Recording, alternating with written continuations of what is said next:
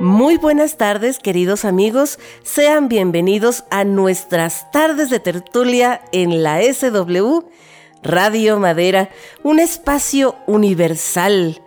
Desde Ciudad Madera, Chihuahua, y con el cariño de siempre, les saluda Mariela Ríos en este viernes 15 de julio de 2022, día de San Buenaventura, de San Atanasio, San Vladimiro, San Félix, San Jacobo, San David de Suecia y San Felipe de Alejandría, y mandamos un gran saludo, un gran abrazo a todas las personas que llevan alguno de estos nombres, y por supuesto que mandamos un gran saludo y un gran abrazo también al Valle de San Buenaventura, Chihuahua, que seguramente han de estar de fiesta, ¿verdad? En este día, porque es el mero día de San Buenaventura, ¿verdad?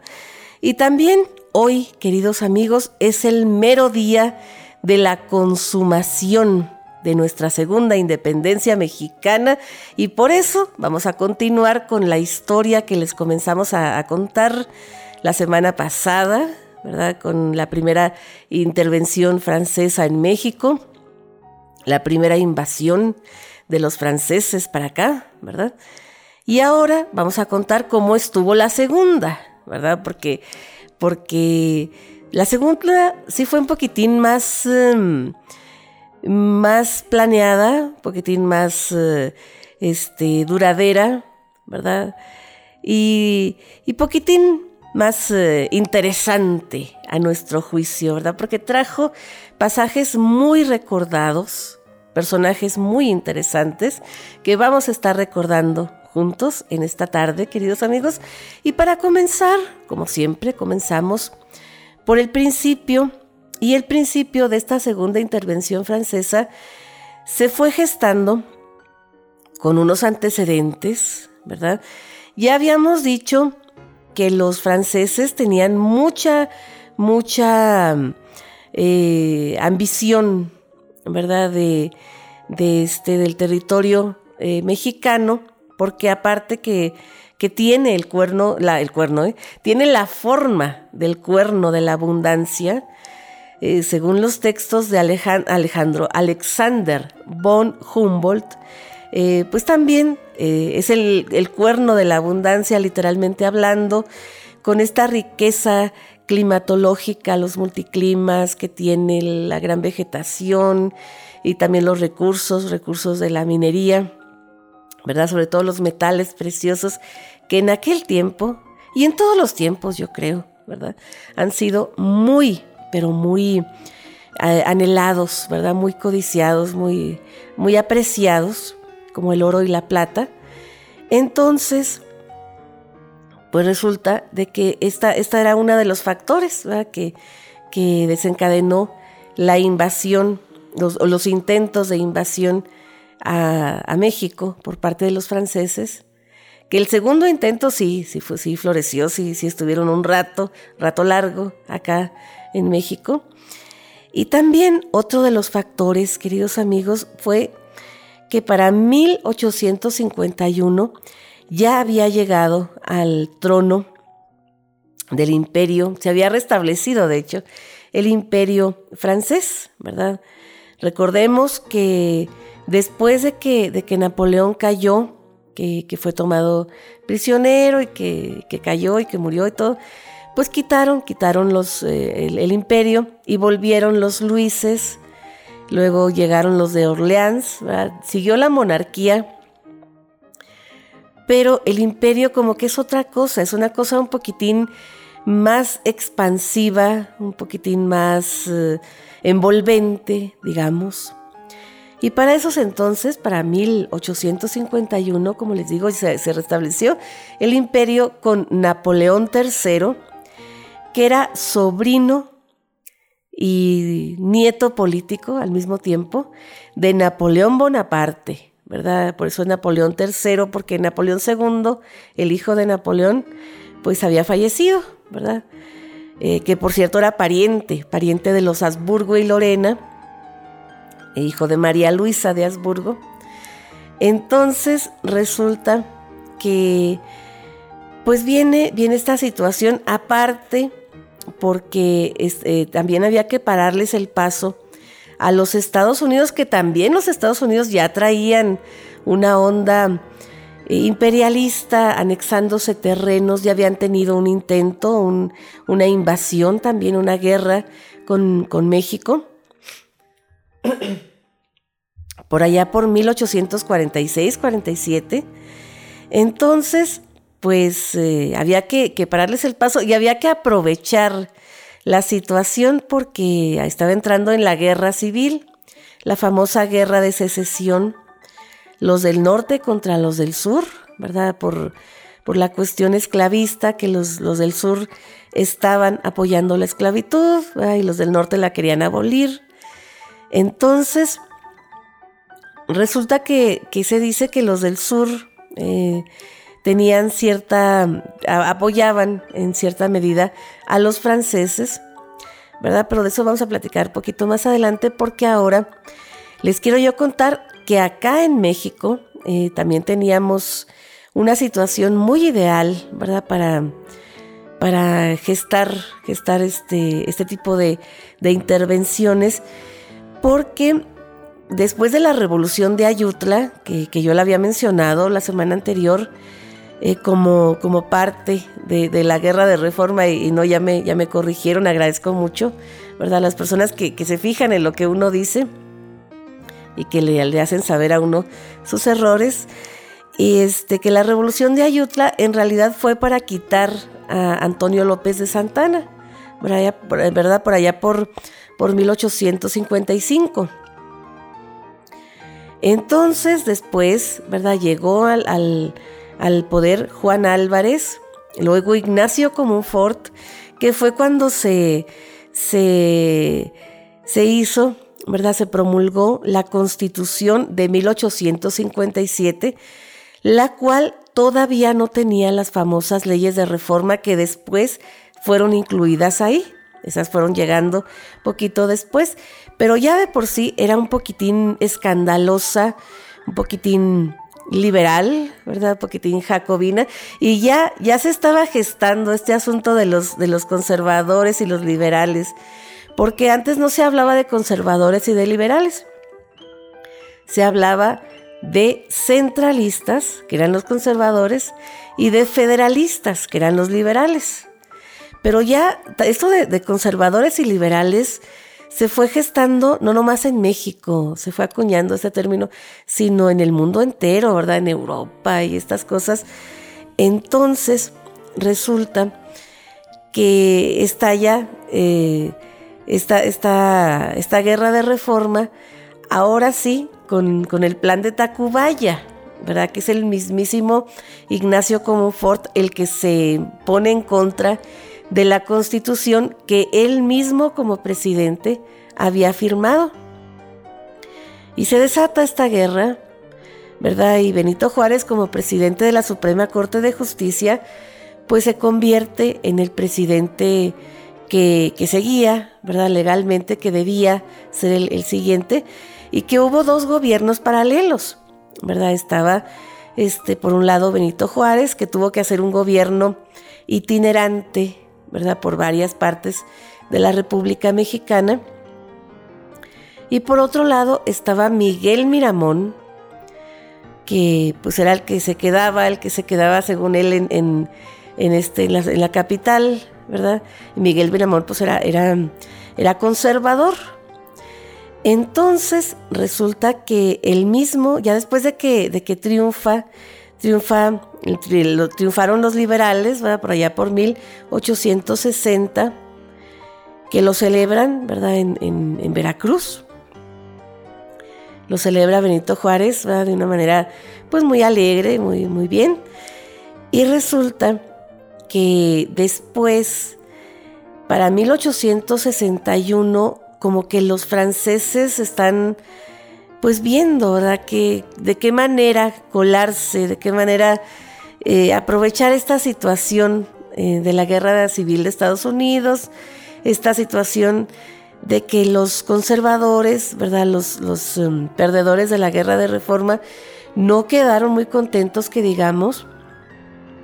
Entonces, pues parecería, que la situación se la sirvieron en bandeja de plata, porque el gobierno mexicano, que al principio había dicho que no iba a suspender el pago de sus deudas, porque el presidente pues pensaba que no eran tantas ni tan urgentes, porque según sus cuentas pues no eran tantas ni tan urgentes en realidad. Pero resulta que al analizar bien la situación financiera del país con este gobierno paralelo, resulta que Miguel Miramón se había comprometido, ¿verdad?, con los famosos bonos Jekyll, ¿verdad?, que en la familia Jekyll, que se convirtió en una deuda grandísima que tuvo que pagar el gobierno mexicano. Ah, caray, dijo Benito Juárez, yo no contaba con esto y se me hace que sí, vamos a tener que suspender el pago por lo menos mientras que nos reponemos poquito, ¿verdad? Y de ahí se agarraron los franceses, que se aliaron junto con los ingleses y los españoles. Formaron una alianza que se llamó la Convención de Londres, que dijeron, no, pues vamos a tomar nuestras providencias para presionar al gobierno mexicano, y si no nos paga, pues vamos a intervenir, ¿verdad? Vamos a invadir. Entonces, exactamente, ¿verdad?, pues mandaron tropas, lo mismo los españoles que los ingleses y los franceses, y varios buques y varias... fragatas y varias cosas. Entonces resulta que pues el gobierno mexicano se vio en la necesidad de suprimir este acuerdo, esta ley, ¿verdad?, de dejar de pagar las deudas, y comisionaron al secretario de Relaciones Exteriores, Manuel Doblado, para que hablara, ¿verdad?, con los extranjeros, que hiciera ciertos acuerdos, ciertos convenios, como se dice ahora, ¿verdad? Y él habló con los españoles, sobre todo. Y los españoles hablaron con los ingleses y con los franceses. Los españoles y los ingleses totalmente de acuerdo, dijeron, no, pues al fin ni era para tanto la cuestión, pero los franceses no quitaron el dedo del renglón, y esto fue apenas el principio. Queridos amigos, vamos a un corte comercial chiquito, pero ustedes quédense con nosotros, porque esta tarde de tertulia apenas está comenzando.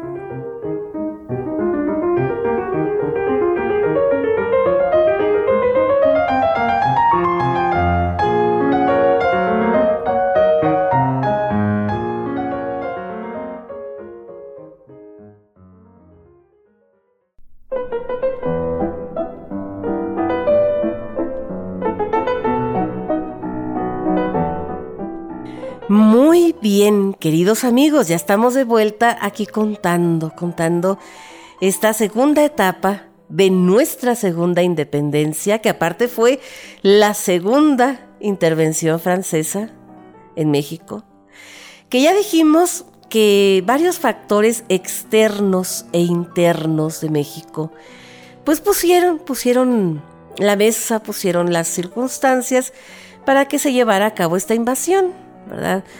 Desde 1861 que empezaron a llegar las tropas extranjeras, que el gobierno mexicano, ¿verdad?, los recibió amablemente, aparte que se concertó estos convenios, estos acuerdos preliminares de la soledad con Manuel Doblado y con los representantes de España, sobre todo, que ellos fueron los que notificaron a los representantes de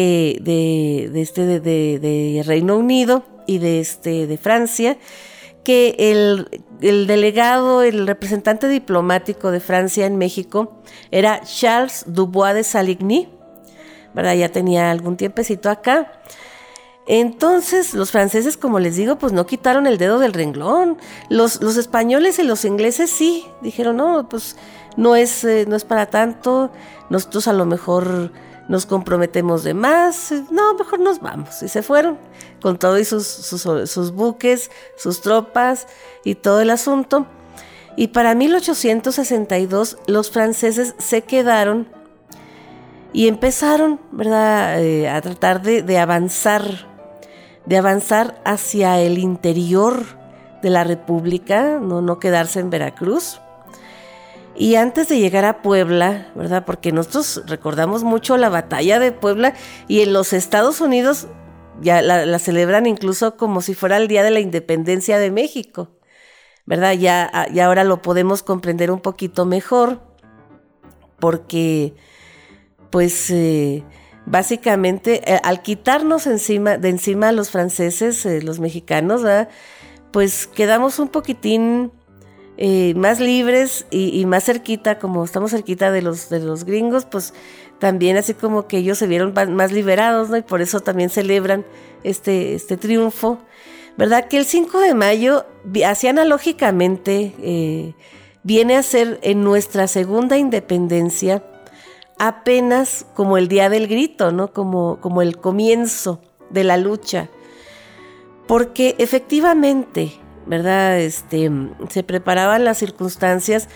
Puebla era un punto muy, muy determinante para el avance hacia la capital mexicana, pero antes de llegar a Puebla, queridos amigos, hubo otra batalla en un poblado llamado El Camarón, o llamado Camarón, que también se llevó a cabo una batalla ahí en Camarón, ¿verdad? Y también salieron un poquitín descalabrados los franceses. Los franceses como que se confiaron mucho, no pensaron que fuera a requerir tanto poderío militar, que sí tenían, pero no, como que no hicieron mucho alarde al principio, ¿verdad? Ellos no lo vieron como una invasión, para ellos le llamaban expedición. Entonces, cuando se estaba preparando este asunto de la intervención, antes incluso de la batalla de Puebla, y todo este asunto, había franceses distinguidos como el mismísimo Víctor Hugo, el escritor, ¿verdad? El novelista, que estaba en contra del imperio, y estaba en contra de esta invasión, de esta invasión que se estaba gestando, de esta expedición que decían los franceses. Entonces mandó él una carta dirigida no al gobierno ni al presidente, sino al pueblo mexicano, decir: estamos con ustedes, no es el pueblo francés, es el imperio el que los quiere invadir, nosotros estamos con ustedes, si ustedes triunfan, será nuestro triunfo también, y si ustedes son invadidos por el imperio, pues también será nuestro dolor y los acompañaremos, pero ojalá que la victoria esté con ustedes y esté con nosotros. Y una carta muy emotiva, muy bonita, que se hizo traducir y se hizo publicar en todos los diarios, sobre todo los diarios de origen, digamos, liberal, republicano y todo este asunto. Entonces, resulta de que en mayo de 1862, pues se lleva a cabo el 5 de mayo, ¿verdad? Que era lunes, hasta donde recordamos, la famosa batalla de Puebla, en la mañana del 5 de mayo, y fue Porfirio Díaz quien, desobedeciendo las órdenes del general Ignacio Zaragoza, que estaba a cargo del Ejército de Oriente en aquel tiempo, pues fue el que les da el remate, ¿verdad? A los franceses, y los obliga a retirarse de los fuertes de Loreto y Guadalupe, que es donde se lleva a cabo esta batalla, ¿verdad? La batalla de Puebla, que no es directamente en la ciudad, es a las afueras de la ciudad. Pero resulta que la ciudad de Puebla era una ciudad, pues, que tenía de las ciudades más importantes de México, que tenía muchas iglesias, que tenía muchos representantes del clero, y tenía muchos gente de alta sociedad viviendo ahí, de clase privilegiada, ¿verdad? Como eran los conservadores. Y si de algo se distinguían, la cuestión, ¿verdad? El bando conservador y el bando liberal, era que el bando conservador quería seguir conservando, valga la redundancia, ¿verdad?, los privilegios de las clases altas, quería, pues, así como que vivir como en una monarquía, como antes incluso de la independencia, y si fuera preciso, si fuera posible, pues establecer una monarquía constitucional en México, ¿verdad? Eran sus ilusiones, eran sus planes. Y los liberales no, los liberales eran un poquitín pues más demócratas, ¿verdad? Tenían esta bandera demócrata, esta bandera más radical, porque había liberales puros y liberales radicales. También estaban así como subdivididos este bando de los liberales. Y también pues ellos querían un poquitín más de movilidad social, ¿verdad? Si se puede decir de esta forma. Total, de que después de la batalla de Puebla, que fue muy sonado el fracaso de los franceses en Europa, tanto que los franceses tuvieron que replantear la situación. Por parte de los franceses, el ejército que combatió, ¿verdad?, y en la batalla de Puebla, estaba al mando del conde de Lorences, que se llamaba Ferdinand de Latril o Latril, ¿eh? Y resulta que ya dijimos, por parte de los mexicanos estaba el general Ignacio Zaragoza, que era originario de Coahuila y de Texas. Era el estado así como que él había nacido del lado que quedó del lado tejano, ¿verdad?, antes de la independencia tejana. Entonces resulta que pues ahí se acuartelaron, ¿verdad? Se acuarteló el ejército mexicano, el ejército de Oriente, porque antes no se hablaba de ejército mexicano, todavía no surgía el ejército mexicano. El ejército mexicano data de hace apenas 100 años, sí, poquito más de 100 años.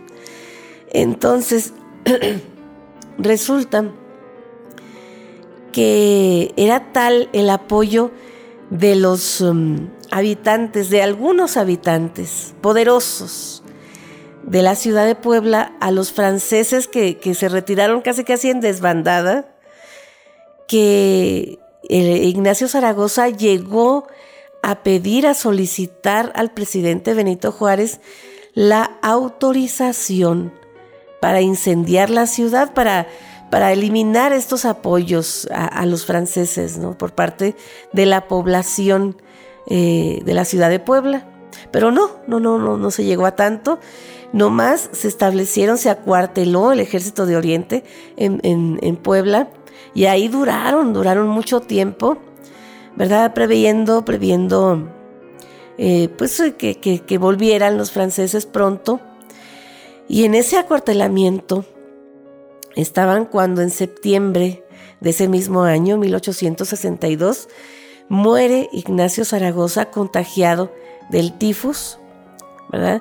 Y asume el mando el general Jesús González Ortega, y él queda a cargo, ¿verdad?, del ejército de Oriente.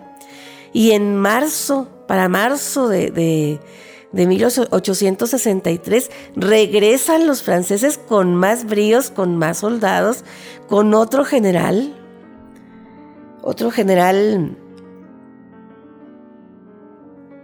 que nombró, ¿verdad? Nombró Napoleón III, quitó al conde de Lorences, ¿verdad?, Ferdinand Latril, y nombró a Frédéric Freye,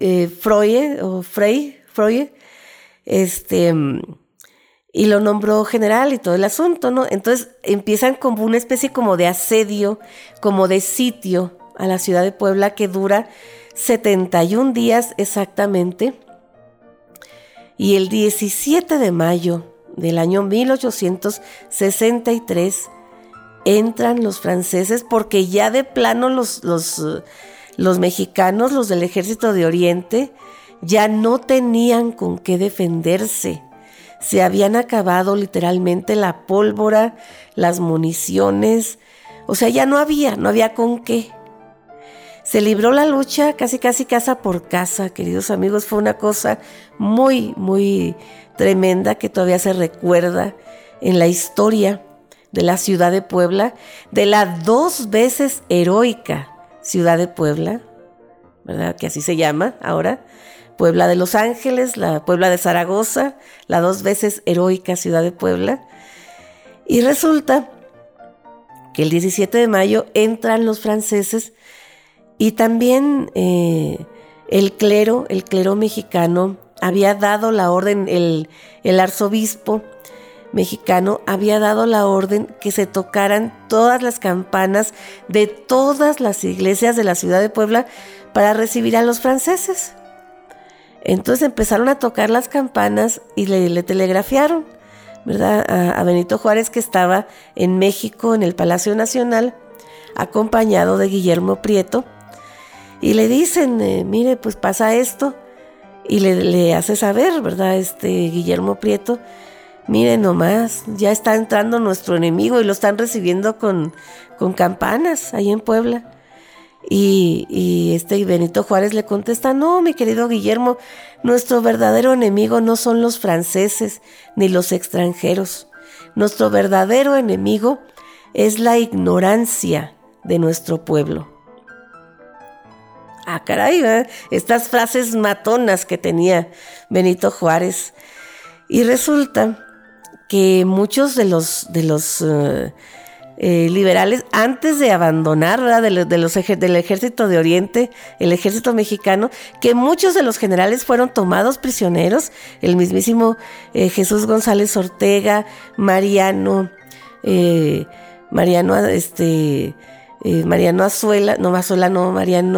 me acuerdo el nombre, Mariano, y Porfirio Díaz, también fueron tomados prisioneros y los iban a enviar a Francia. Pero en el trayecto se escaparon y se reunieron, ¿verdad?, nuevamente entre ellos, ¿verdad? Y también muchos, antes de irse, muchos de los soldados cortaron las cuerdas de las campanas y fueron y se las llevaron a Benito Juárez, al mismísimo Palacio Nacional.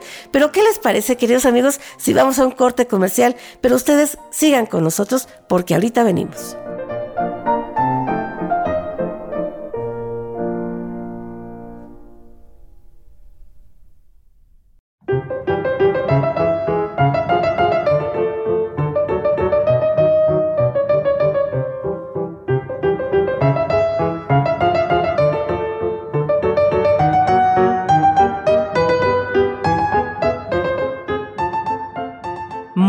Bien, queridos amigos, aquí continuamos contando un poquito de lo que fue la segunda invasión de los franceses en México, ¿verdad? Cómo aprendieron, ¿verdad?, de su derrota en la batalla de Puebla y se reorganizaron un poquito mejor y regresaron y tomaron no solamente la ciudad de Puebla, sino también la ciudad de Tabasco, que estaba defendida por un general que después la retoma, ¿verdad? Es de las primeras batallas del ejército republicano, ¿verdad? Pero este señor Gregorio Magaña, que después lo vamos a oír mencionar, ¿verdad? Lo vamos a mencionar un poquito más. Pero en el bando conservador, el ejército conservador imperialista, estaba un señor de apellido Arévalo, que es nombrado gobernador por parte del gobierno, ya después del gobierno intervencionista, ¿verdad?, que se establece en la Ciudad de México. Después de la toma de la Ciudad de Puebla, pues el gobierno mexicano, ¿verdad?, Benito Juárez, ve la situación, ¿verdad?, que ya van rumbo a México y él tiene que salir de ahí. Archivan todo el archivo de la nación, que lo ven como el Tesoro Nacional, ¿verdad?, el archivo de gobierno, en 11 coches, ¿verdad?, que aparte de los carros donde iba Juárez con su familia, algunos de los miembros del gabinete, algunas personalidades del Congreso incluso, que antes de que tomaran esta decisión, sí fue instado a renunciar Benito Juárez. Dicen que menos de la mitad, afortunadamente, del Congreso y algunos de sus miembros de su gabinete le dijeron, mire, renuncie, presidente, si usted renuncia, a lo mejor los franceses se calman y se calman las cosas, pero no. Benito Juárez sabía que si renunciaba o si no renunciaba iba a ser la misma. Entonces solicitó al Congreso y afortunadamente tuvo la mitad más uno del apoyo, ¿verdad?, para adquirir digamos, unas plenipotencias extraordinarias, ¿verdad? En contingencias así que estaban contempladas en la Constitución.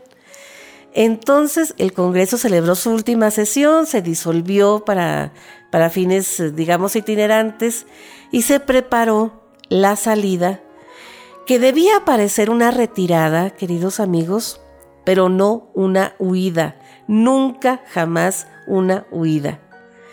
Y eso lo tenían muy claro, así que lo último que hicieron fue arrear la bandera, hicieron el arreo de la bandera y se la llevaron, ¿verdad? De Palacio Nacional se fueron, pues les digo, toda la caravana de coches, de carros. Dicen que el presidente iba con su familia en un carruaje de color gris, que rodaba muy despacio, muy, muy, muy despacio, porque doña Margarita Maza, la esposa de Benito Juárez, estaba embarazada y tenían que cuidarla poquito, ¿no? El sangoloteo y esto. Entonces, aparte de que los coches estaban jalados no por caballos, sino por bueyes, y los bueyes van poquito más lento que los caballos. Pero aún así, hubo periodistas que retrataron, que describieron la escena, ¿verdad? De cómo se veía por los caminos esta caravana de coches, y aparte con soldados de infantería cubriendo la retaguardia, que se veía como una culebrita multicolor que incluso levantaba nubes de polvo, con todo y lo despacio que iba. Y al principio pasaron por Dolores Hidalgo, lo que es hoy en día Dolores Hidalgo, Guanajuato, que es la cuna de la independencia, que hubiera sido el lugar ideal para establecerse, pero no. Vieron que había que irse un poquito más al norte y se establecieron en San Luis Potosí, que el gobernador sustituto, ¿verdad?, los recibió muy bien, incluso les dejó su palacio de gobierno, y él se fue al obispado, ¿verdad?, para seguir gobernando el estado desde allá. Pero hasta allá los iban alcanzando, pero afortunadamente no los alcanzaban. Alguien les prevenía y se iban yendo poquito más al norte. Anduvieron en San Juan del Río, en Querétaro, en la ciudad de Querétaro, también en Monterrey, que es donde Juárez fue traicionado por el general Vidaurri, ¿verdad?, de apellido Manuel Vidaurri, si mal no recordamos. Y es donde él decide enviar a su esposa Margarita, ya recién aliviada, ¿verdad?, recién habiendo nacido recién su bebé. La mandó a los Estados Unidos porque allá vivía una de sus hijas, y pues para su seguridad, la de su familia, la mandó para allá, que aunque Estados Unidos estaba en guerra, pero estaban más protegidos que acá, ¿verdad? Y así podía moverse un poquito más fácilmente, más ágilmente el gobierno itinerante, el presidente, ¿verdad?, estando un poquito con menos pendientes, pues, de su familia. Y luego después estuvieron en Saltillo, Coahuila, después se establecieron en Chihuahua, y después volvieron a Saltillo, hasta que finalmente descubren un pequeño caserío llamado Paso del Norte, que era el último caserío mexicano, y ahí se establecieron un poquito después, que hoy en día este caserío de Paso del Norte es Ciudad Juárez, Chihuahua. Entonces, también en ese tiempo, queridos amigos, pues andaban batallando, ¿verdad?, con los tesoros de la nación, que mucha gente hubiera pensado que era el erario público, que era algún tesoro de monedas de oro y de plata y joyas, y no, era el Archivo General de la Nación, ni más ni menos. Entonces se dice que cerca de Torreón, Coahuila, había un caserío que se llamaba El Gatuño o El Gatuño, ¿verdad?, según distintas fuentes que lo mencionan, y que ahí buscó Benito Juárez gente de confianza que les resguardara estos tesoros. Al principio eran como 12 caciques de ahí del pueblo, ¿verdad?, que le hicieron el favor de resguardarle el tesoro. Al principio lo enterraron cerca de un río, ¿verdad?, que estaba ahí. Pero resulta que alguien tuvo la brillante idea, dijeron, bueno, aquí casi no llueve, pero ¿Qué tal si llueve o viene una crecida? ¿Con qué cuentas le vamos a salir al presidente? Ah, no, pues si dirás bien, le dijeron los otros. Desenterraron los cofres, las cajas estas, y las llevaron a una cueva llamada la Cueva del Zapato. Y ahí taparon la cueva y ahí se establecieron, se apostaron día y noche, velando este tesoro de la nación. Y se dice que esto del tesoro llegó a oídos de algunos imperialistas que torturaron a algunos de estos personajes, a 3 de ellos, hasta donde sabemos, pero nadie soltó prenda. Y cuando finalmente se restableció el imperio no, la república, y que regresó Benito Juárez, ya no pasando por la misma ruta, por supuesto,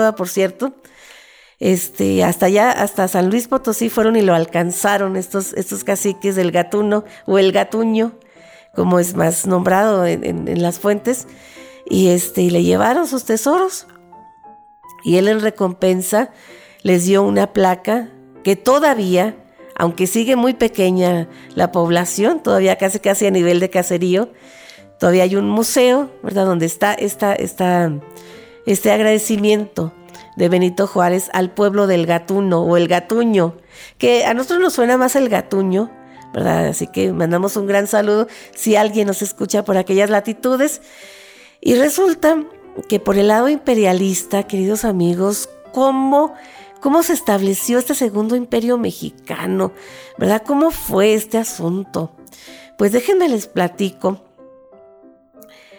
que paralelamente a lo de los franceses, ¿verdad?, que estaban tratando de primero agarrarse de esta deuda que México no podía pagar, que había suspendido los pagos y todo este asunto, pues hubo una comisión, una comitiva, ¿verdad?, de gente del Partido Conservador, entre los cuales estaba un sacerdote que fue después el arzobispo de México, llamado Pelagio de la Bastida, ¿verdad?, que dicen que hoy en día es considerado el mayor traidor de los mexicanos.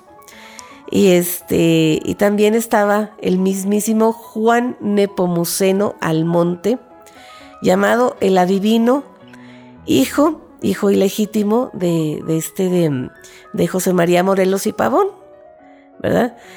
Entonces, que ellos fueron con Napoleón III y le contaron, ¿verdad?, su idea de qué bueno que va a ir usted, mire que queremos que nos ayude a establecer una monarquía constitucional como era en un principio los planes en los tiempos de la independencia, ¿verdad? Antes de que se coronara Agustín de Iturbide, pues se tenía pensado un monarca de origen europeo. Entonces, pues hay que ver un candidato, ¿no? Sí, hay que ver un candidato. Y había varios candidatos, pero el candidato más ideal era nada más y nada menos que Maximiliano de Habsburgo, porque resulta que aparte que los Habsburgo eran parientes del rey Carlos V, Carlos V cuando fue la conquista de México era el rey que estaba, ¿verdad? Carlos V de Austria y Carlos I de España. Entonces dijeron, no, pues qué bonito que fuera un Habsburgo, ¿verdad?, que todo este asunto. Pues sí, pero hay que ir a convencerlo. Maximiliano estaba viviendo en Lombardía, porque era el virrey de Lombardo-Véneto.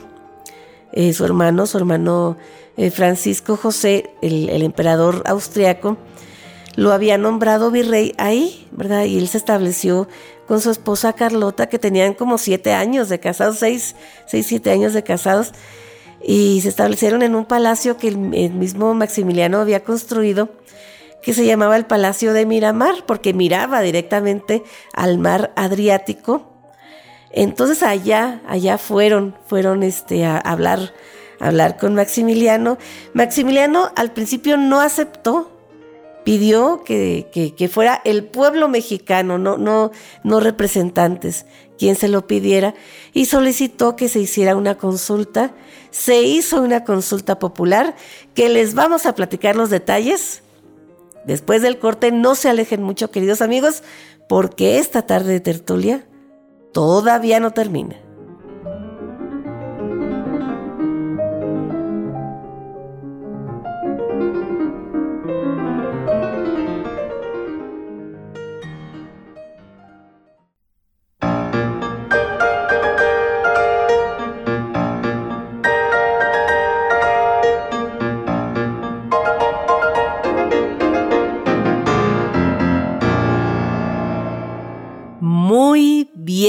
Queridos amigos, aquí estamos platicando la historia de nuestra segunda independencia, que justamente hoy se están cumpliendo 155 años, como quien dice, de su consumación, porque fue la entrada triunfal de Benito Juárez y su ejército republicano a la Ciudad de México.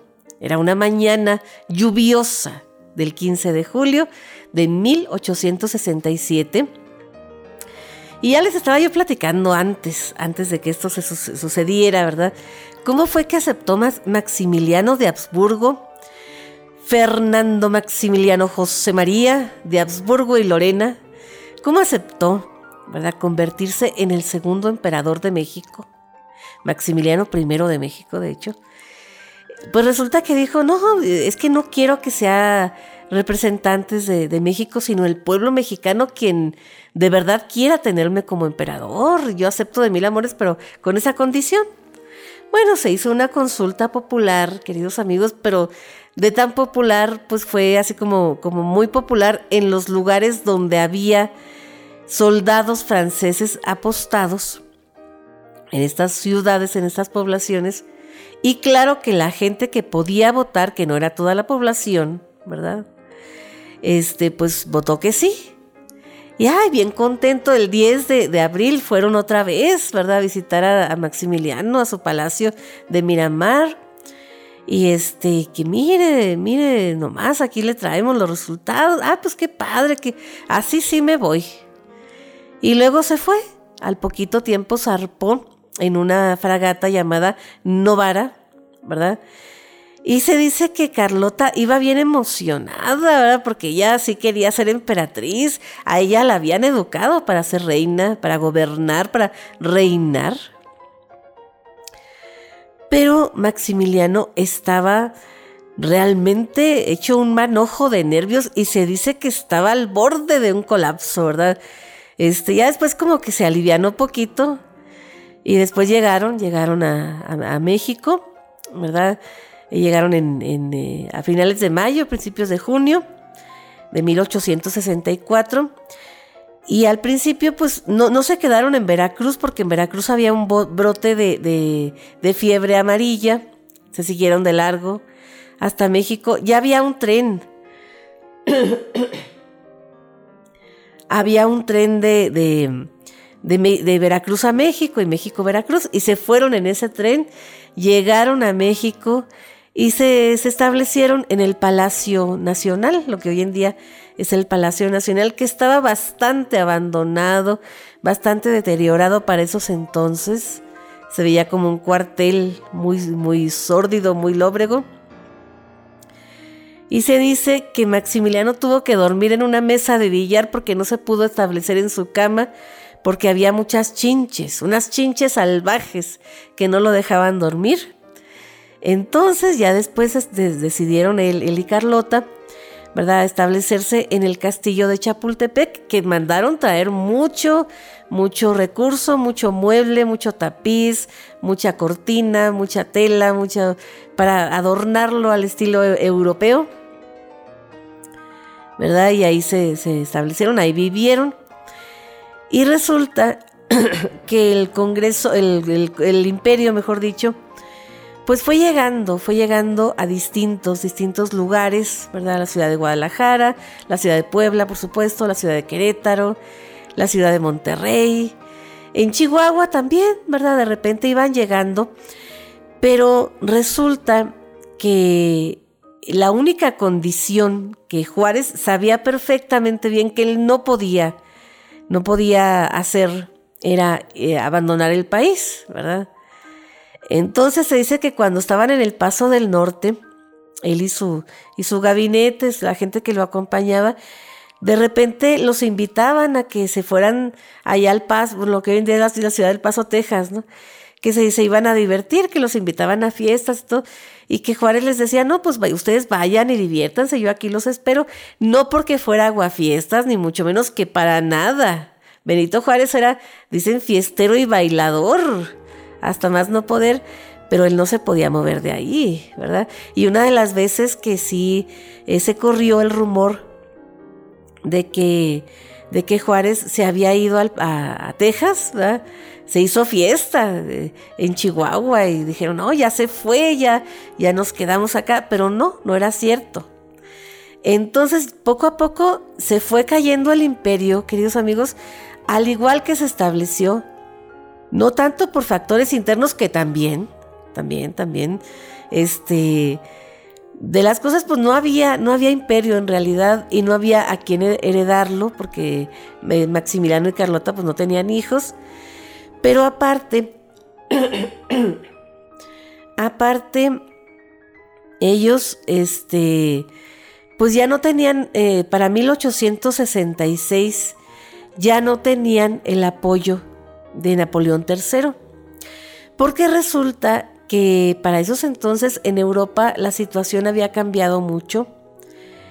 El imperio austriaco había sucumbido, lo habían vencido en una guerra con Prusia.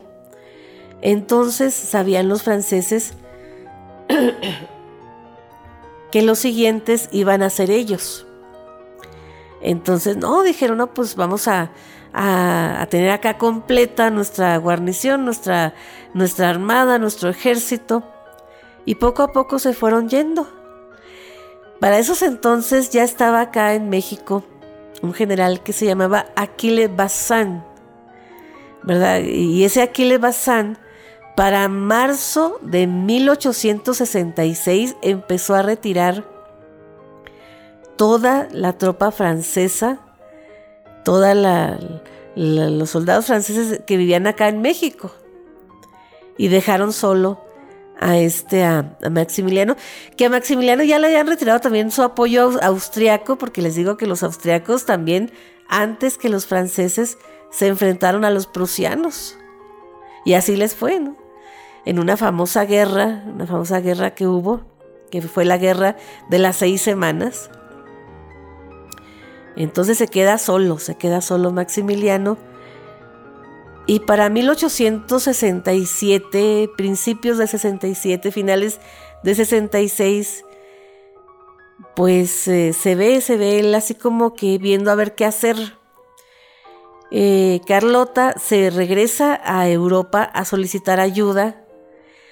Va a solicitar ayuda de sus parientes, ¿verdad? Los parientes de Maximiliano, los parientes de ella. También ayuda de Napoleón III, que estaba casado con Eugenia de Montijo, que era prima de Carlota, y al no encontrar apoyo, pues ella se empieza a desbalancear mentalmente hablando, ¿no? Empieza a sufrir ataques, alucinaciones y cosas que les vamos a platicar en el siguiente programa, ¿verdad? Un poquito de la vida de Maximiliano y Carlota, si ustedes nos permiten. Pero llega hasta la mismísima Santa Sede a visitar al Papa Pío IX, que ya habían tenido un desencuentro, Maximiliano con Pío IX,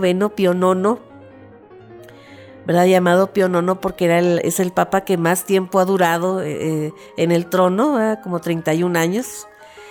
Y resulta que Maximiliano decía, es que yo quiero ir a reformar la iglesia, a reformar el clero mexicano, pero Pío IX le dijo, no, usted me deja así como está, primero la iglesia, luego el imperio, no, en su santidad, primero el imperio, luego la iglesia. Y sí, cuando fue llegando Maximiliano, que le fueron contando cómo eran las leyes de reforma y todo, pues se dieron cuenta los conservadores que que Maximiliano era más liberal que los mismísimos liberales mexicanos, ¿no? Que los juaristas, hasta empezaron a hacer un dicho que decía el Juárez prietito y el Juárez güerito, los dos igualitos, ¿no? Porque era así la situación. Maximiliano y Carlota eran muy, muy de acuerdo con estas ideas reformistas. Aparte que Carlota no estaba muy de acuerdo con el clero mexicano y varias veces lo manifestaba. Entonces, cuando por fin, ¿verdad?, le escribe un telegrama Carlota a Maximiliano diciéndole todo es inútil, pues él toma la decisión de abdicar y regresarse con ella, ¿verdad?, a Europa, a su casa, a su palacio de Miramar. Pero luego recibe una carta de su mamá, la princesa Sofía de Austria, y le dice: no, mijito, tú no abdicas, porque si abdicas te regresas acá, serás la vergüenza de la familia. Mejor entrégate y muérete con honores. Mejor prefiero recibir tu cadáver que verte aquí derrotado. Ya sabes que eso es un deshonor muy tremendo para todos. Entonces toma la decisión, apoyado o aconsejado por su confesor, el padre Fischer, Agustín Fischer, de ir a Querétaro. Que Querétaro a la larga resultó una ratonera, una verdadera trampa, queridos amigos, que es tomado por los republicanos el 15 de mayo de 1867, cuando Miguel López, ¿verdad?, el coronel Miguel López, que era compadre de Maximiliano y Carlota, porque ellos le habían bautizado a uno de sus hijos, pues es el que les abre la puerta y el que entrega a Maximiliano, que estaba apostado en el convento de la Santa Cruz. Entonces, ya cuando lo toman prisionero, dicen que fue un gran alivio para Maximiliano, ¿no? Que de eso les vamos a contar en el siguiente programa, y que finalmente muere fusilado junto con Miguel Miramón y Tomás Mejía en el Cerro de las Campanas el 19 de junio, y después, ¿verdad?, pues entra triunfante Benito Juárez con su ejército, que dicen que cuando le pusieron la alfombra, la bandera mexicana, la bandera francesa como alfombra para que la pisara en señal de triunfo de haber derrotado a los franceses, él dijo que no, nosotros derrotamos al imperio, pero esto es un símbolo sagrado, la bandera es sagrada, y no quisiera que nadie hiciera eso con la bandera mexicana, porque entre los individuos como entre las naciones, el respeto al derecho ajeno es la paz. Y así, queridos amigos, con esta frase nos quedamos. Esperamos que esta tarde de tertulia haya sido de su agrado, o por lo menos de su interés, que la hayan disfrutado tanto como nosotros, a pesar de los pequeños inconvenientes. Y también mandamos un gran saludo, un gran abrazo a todos los cumpleañeros de la semana, la gente que está celebrando aniversarios, cumpleaños, onomásticos, cosas que haya que celebrar, hay que celebrarlas con bombos y platillos. A nombre de nuestro equipo de producción y a nombre de Janet Chacón, gerente de la SW Radio Madera, su amiga Mariela Ríos se despide de ustedes y les agradece infinitamente el favor de su atención y compañía, y les recuerdo que también, ¿verdad?, que ustedes y nosotros tenemos una cita el próximo viernes a la misma hora por esta misma estación. Síganos en Facebook y en Spotify como Tardes de Tertulia, y pásenla muy, muy bien, y hasta la próxima.